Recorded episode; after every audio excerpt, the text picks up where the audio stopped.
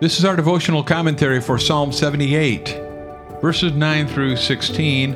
I'm Pastor Doug Corlew. Welcome to the Abide Podcast, where we daily begin with the reading of God's Word.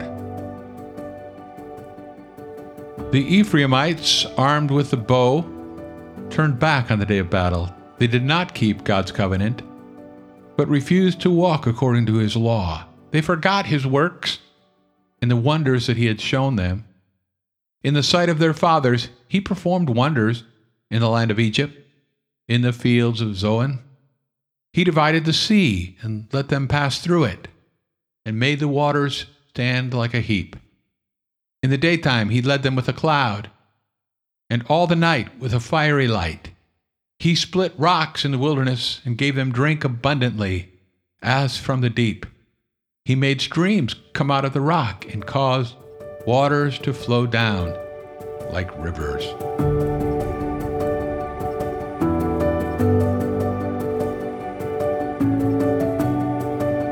Years ago, a South African man surprised nine men robbing his home. Eight of the robbers ran away, but the homeowner managed to shove one into his backyard pool. After realizing the robber couldn't swim, the homeowner jumped in to save him. Once out of the pool, the wet thief called to his friends to come back, and then he pulled a knife and threatened the man who had just rescued him. So, what did the homeowner do? He threw him back in the pool.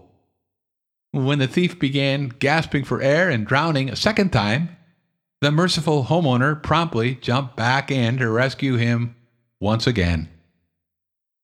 Trying to stab someone who just saved your life would take a lot of nerve, don't you think? But in today's text, we see that God's people were similarly ungrateful when He saved them from the waters of the Red Sea, where the Egyptian horsemen had just drowned. Armed with a bow, they did not threaten to attack their rescuer, but they would not fight on his side. They turned back on the day of battle, disloyal to God's covenant and disobedient to his law. Having gained their lives by means of the most dramatic rescue ever, they forgot the works and the wonders that he had shown them. This section of Psalm 78 begins the review of God's historical dealings with the people of Israel.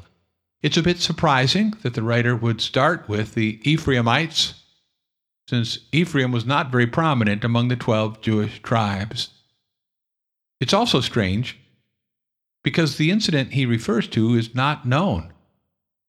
Search your Old Testament for that particular occasion when Ephraim turned back on the day of battle, and you will be unsuccessful. But in this otherwise unknown failure of courage, one tribe was not simply unpatriotic, they were letting down their brothers and turning away from their God to forget his works was no mere mental lapse, but a deliberate refusal to be affected by the great salvation God had accomplished for them. Verses 9 through 11. These mighty deeds of the Lord carried significant implications for those chosen to be his people. Saved by grace, they were under obligation, both to God and to each other. He had powerfully delivered them from Egypt verses 12 and 13. And he faithfully cared for them in the wilderness, verses 14 through 16. Israel, in every generation, should have learned from these works of God, but often they did not. In later writings, the name Ephraim became a symbol of backsliding and apostasy. The whole nation shared in this shame.